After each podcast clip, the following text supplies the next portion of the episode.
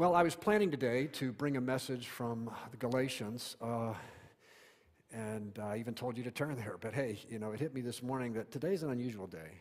Uh, today is the 20th day of December in the year 2020, so it's 12 20 2020. And you just can't pass that by.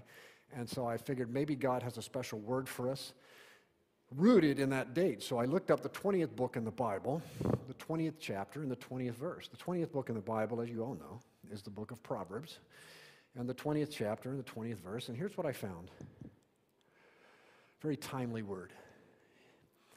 If you insult your father or mother, your light will be snuffed out in total darkness. And I thought, kids, you need to hear that this Christmas.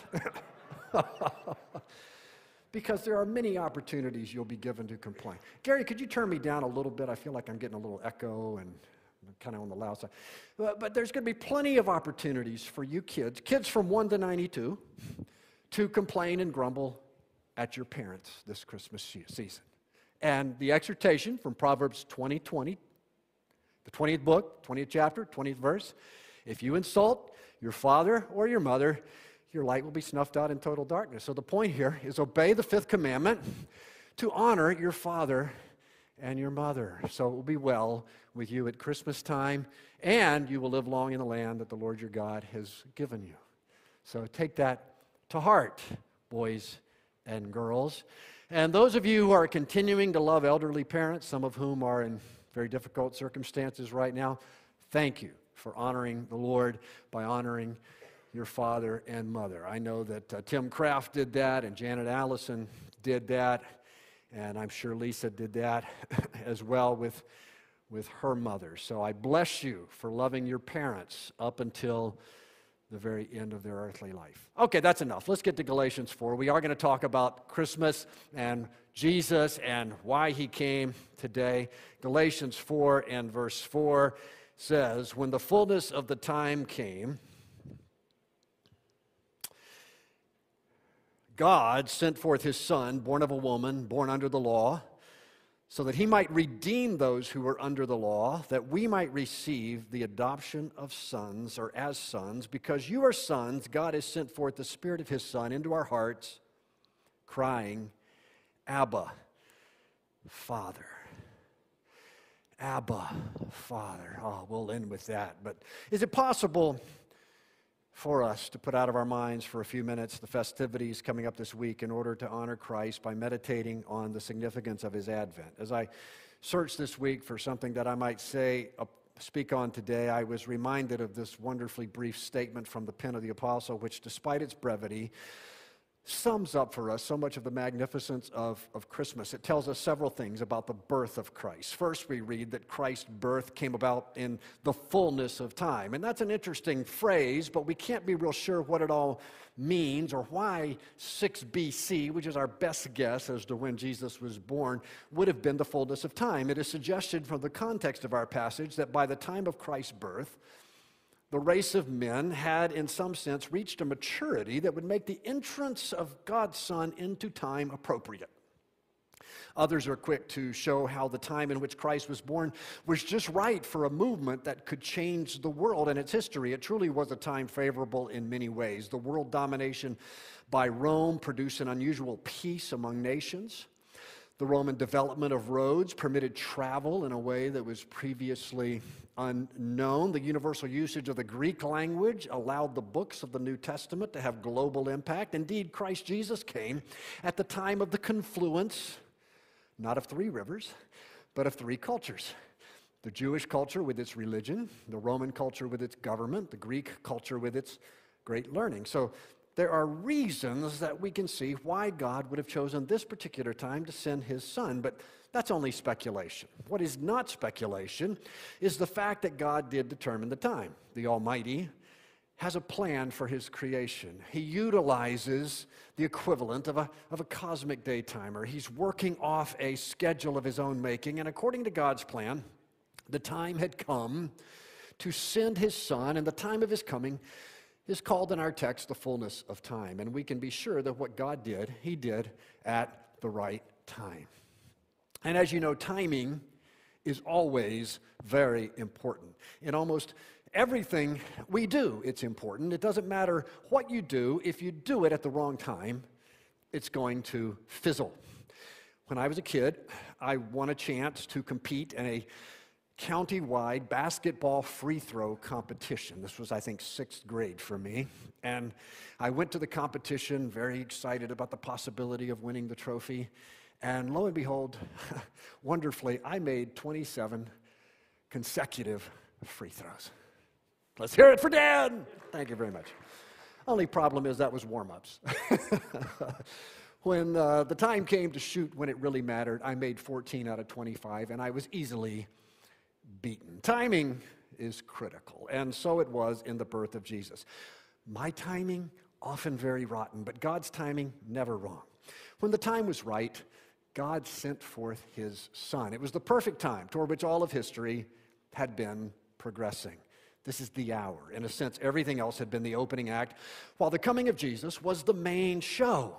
All of God's other deeds, they were preliminaries, but now is the hour of God's appearing. And that is why the coming of Christ, to be born of Mary, is the, is the hinge of human history. I, I, think it's a marvelous thing, even a bit funny, that the dating system used around the world is based on the birth of Jesus. We speak of events happening in 400 BC, meaning by that before Christ, and now it is 2020. AD, Anno Domini is the Latin, the year of our Lord. So this is the 20, 20th 2020th year of our Lord. Our Western calendars recognize the fact that Christ's coming was the hinge of history. It was the focus of everything, or as Paul puts it, the fullness of time. Well, look again, back at verse 4. But when the fullness of time came, God sent forth his Son. Tough question. What happened in the fullness of time? God did something. God did something. When the time came, God acted. Christmas does not celebrate anything that men do. It does not honor what Mary did. It does not honor what the wise men did or the shepherds did or even some generous fellow named Nicholas. Christmas commemorates the activity of God. In the fullness of time, God, God sent his son. Now, think about that. We, we see that God sent Jesus. We, we did not coax him down from glory. Mary did not invite him. we did not invite him. In the incarnation, God moved lovingly towards man unilaterally. And, and what did he do? He sent his son, whom we know as Jesus. Think about that for a minute. If God sent Jesus, what does that tell you about Jesus? It tells us that Jesus was not created around 2,000 years ago. For God to send his son, his son obviously had to what? Already be. Okay? I, don't know about you, but before I was born, I was nothing. I was a real nowhere man, living in my nowhere man land, making all my nowhere plans for, thank you, all the children of the 60s know that one. I mean, we, you probably were too, right? Uh, that kind of that kind of nowhere nothing. I mean, we sometimes talk as if there's a big waiting room up in heaven full of babies just waiting to be assigned to their, their parents, but I don't remember that waiting room. Do you? Uh, when I was conceived, I was created. I had no prior existence, but Jesus, it said, was already God's son, and Jesus was sent. Jesus was around long before Mary, and that is what we're told throughout the scriptures. In prophesying of the Messiah's birth, the prophet Micah, 500 years before this, said this in verse 2 of chapter 5 As for you, Bethlehem, Ephrathah, too little to be among the clans of Judah, from you one will go forth for me to be ruler in Israel. His goings forth are from wind. Long ago, from the days of eternity. Don't you see it? John, you know, wrote in John 1 In the beginning was the Word, the Word was with God, the Word was God. He was in the beginning with God. All things came into being through him. And when he describes what happened at Christmas time, he writes this in verse 14 The Word, which was in the beginning, became flesh and dwelt among us, and we saw his glory as of the only begotten from the Father, full of grace and truth. You see, Jesus, the Word of God, always was, but only in the fullness of time did he take on humanity. Gary, could you turn me down a little bit more? I'm feeling the energy of the Lord and don't want to bust, uh, bust our people out. That, that's how Jesus could tell his enemies that he was around before Abraham. Remember that passage? Jesus actually said to the Pharisees, Before Abraham was, I, and then what did he say? I am. He didn't even say I was, he said, I I am. So you can see why Paul would write that God sent his son. He is sent, not created, or as the Creed puts it, he is begotten, not made. How nice it would be if everyone who celebrated Christmas would only understand the basic theology behind Wesley's great hymn, where he writes, Christ by highest heaven adored, Christ the everlasting, what?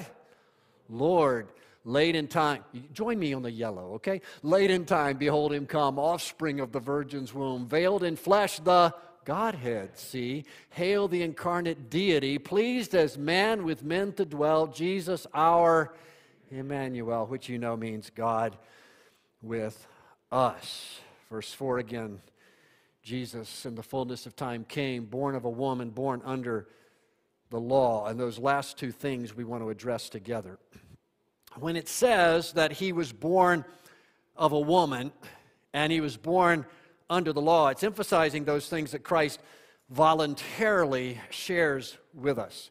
He didn't come down from heaven in majesty and in pomp, but he came just as we were. He was born of a woman. Incredible, incredible thought. God's Son, born of a woman. Another hymn says, He abhorred not the virgin's womb. Some people I know are too proud, it would seem, to even admit that they were born of a woman, that they were ever babies, utterly, completely dependent on a woman. And who of us would ever choose to be so dependent again? But Jesus did. Uh, and, and you ask why you wonder why. It says as well that he was born under the law, meaning simply that all the commandments that we are responsible to obey, he was responsible to obey. And a lot of the news items in the last couple of months have been about governors and mayors who pass strict rules about COVID and then get caught violating it themselves, and people are disgusted by them. But in our case with Jesus, he who gave the law followed it in circumcision, in priestly baptism, in Sabbath keeping, in tithing, in tax paying. I remember hearing a story about an incident uh, that occurred in the old old Soviet Union. It seems that uh, Mikhail Gorbachev, he was the Soviet premier back in the 80s, he was in a hurry to get somewhere, and so he ordered his uh, limo driver to speed it up and the limo driver, very conscientious, uh, refused to do what he was instructed and said, No, no, I'm afraid we might get pulled over if I do. And Gorbachev said, Pull over. So the driver pulled over, and Gorbachev sent him to the back of the limo, and he took the wheel, and boy, did he put the pedal to the metal. And after a few minutes, his limousine was indeed stopped by a Russian patrol car. One of the officers approached the uh, limousine and uh, spoke to the driver for a minute, came back to his car, and his partner back in the car said, So, did you, uh, did you give him a ticket? They're going awful fast. And, and, and the policeman said to his partner, Oh, no. He said, uh, Whoever's in that car is far too important for me to give him a ticket. And he said, Really? Who was it? And he said, I don't know who it was, but Comrade Gorbachev is his chauffeur. okay, well, in America, we, we don't approve of that kind of attitude, do we? Uh, our disposition is no one is above the law, right? No one is above the law. But in reality, Jesus was. Jesus was above the law. He was the lawgiver but he voluntarily placed himself under that law, and he did it for a particular purpose. Verse 5 gives us that purpose. Verse 5, in fact, is a verse full of purpose. It gives us two of the reasons why God sent his son to be born of a woman. Do you know the reason why? I've learned that our world not very good at whys. with the, the scientific advances of the last century or so, we've gotten pretty good at answering the hows, but we're rotten at the whys. We know how the earth can support life, but we don't know why the earth would support life. We know more about how our bodies work than ever before, but we still have no idea about why our bodies are what they are. The bookstores are full of books to tell you how to how to do things, but few books really get into the ultimate issues regarding the why of life. But why, brothers and sisters, why is the ultimate question? And with all our knowledge of the how to's, we are generally speaking an aimless and purposeless people who don't know why we are or why we, are, we do what we do. We aren't very good at figuring out something's purpose, and that's true in religion as well. Most of you here, I expect, know the Christmas story well enough to tell me how Jesus was born. You also know the, the wheres and the who's and the whens of Christ's birth, but do you know do you know the why? In the next few minutes, let's look at the why, why God sent his son. We learned that God did not do it simply so that we could have a nice holiday at the end of the year. The first part of verse 5 says, God sent his son in order that he might redeem those who were under the law. That includes Jews and Gentiles, it includes you and, and me. We are all under the law and under its curse because we have all broken it, and unless we are rescued, we will be broken by it. Now, if you spend much time around church, uh, you're familiar with the terms that we use around here redeem, redeemer, redemption. But what, what is all that about? What do we mean that Jesus is our redeemer? Well, to redeem something means to buy it, and in this case, to buy it, purchase it out of slavery. I, have heard, maybe you have the story told by uh, A.J. Gordon, the great preacher of a generation past, maybe two generations past, and the story goes that he ran across a young boy around Christmas time who had two small birds uh, in a cage and uh, Gordon asked the boy what he intended to do with those birds, and he said, Oh, I don't know, probably feed them to my cat. So the preacher offered to buy the birds and the cage for a couple of bucks. The boy uh, told Gordon that they were just worthless birds and he'd be wasting his money, but the deal was made. And the next Sunday, Pastor Gordon took the, uh, showed up in his pulpit with the birds in the cage. And he used them as an illustration of this idea of redemption.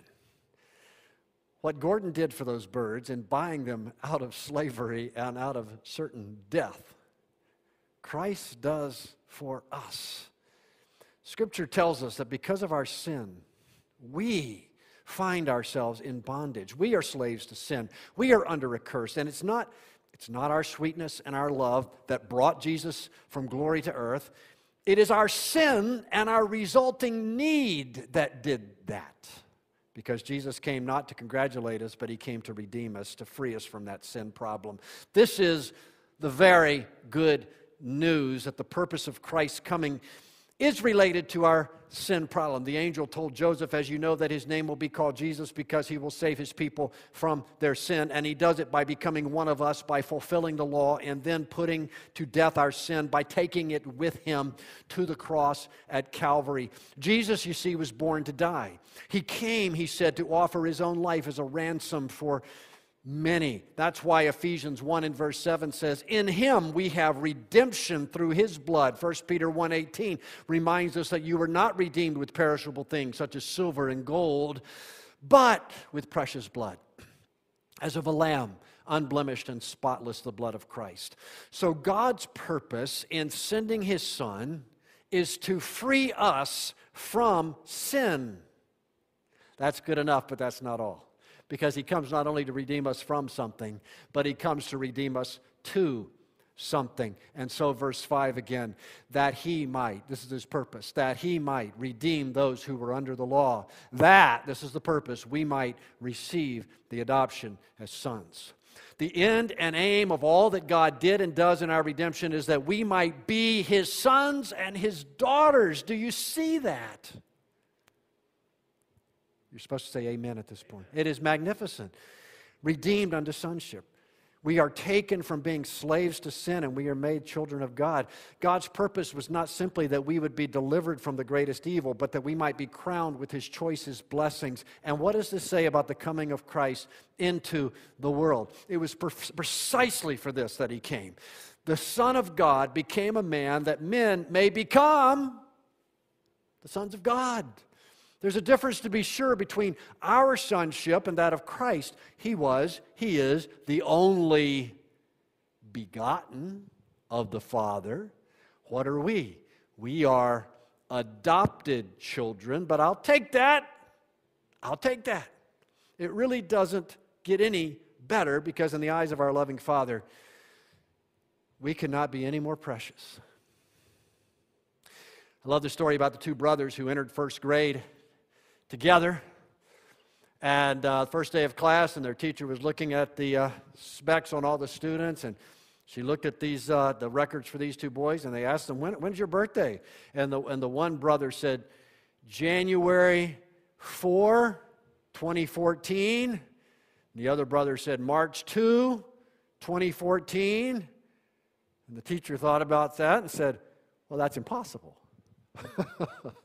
and uh, they said, "No, it's not one of us is adopted. And so she asked them, Which one is the adopted one? And they said to her, We don't know. one day we asked our dad, and he just kissed us both and said, I forgot. That's how good it is to be adopted by God. He relates to us in every way, every way as a perfect father. And this making us into his children is the purpose behind the incarnation. It's the purpose behind the virgin bearing a child. It's the purpose behind the angelic visitations. This is the purpose of Christmas. Did you know that? I thought you should. More importantly, have you experienced that? Has the purpose of Christmas been fulfilled in your life? You see, until you've experienced the adoption into God's family, you've not experienced Christmas, not what it's really all about. Not really, because the reason for the season is the sending of God's Son, and that Son was sent so that you might be redeemed unto adoption. And I fear some of you may know nothing of that personally, but it can happen for you. Listen to John chapter 1, verse 12. As many as received him, to them he gave the right to become children of God, even to those who believe in his name. To anyone who receives him, to anyone who embraces Jesus as my master and my savior, to anyone who believes in his name, this privilege of sonship, daughtership is granted to be God's child. Jesus was the only begotten Son of God. But today you are surrounded by many adopted sons and daughters of God, of the Almighty, who would love to welcome you into our family. One thing adoptive parents cannot do that God does for us is that He stamps us with the family image. Did you know that? the very next verse in Galatians 4, verse 6 Because you are sons, God has sent forth His Spirit, the Spirit of His Son, into our hearts, crying, Abba, Father. Oh, what a gift. Today we can celebrate our sending God. He sent His Spirit to fill our hearts, He sent His Son to take our shame. Your redemption, your adoption. This is the why of Christmas. This is the purpose of our God. So let's go to Him and let's cry, Abba, Father, and let's give Him thanks. Join me in prayer.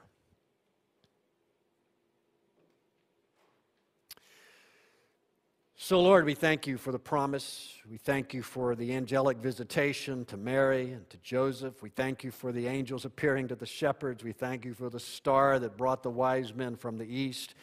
We thank you, Lord, for the incarnation of your good Son, the only begotten, that you might Seek out for yourself those who were your enemies, those who were hostile, to change us into sons and daughters. Lord God, there are many things the devil's going to be speaking to us this week that would discourage us and would make us feel deprived, but uh, forgive us for forever buying into his lies and just thrill our hearts this special week and every day that we awaken. Thrill our hearts with the glories of our high position, which you have won for us. We thank you, Lord, that you didn't wait for us to seek you, but you sent your Son to seek after us and to make us your sons and daughters. Fill our homes, fill our hearts with the joy of the why of Christmas. Amen.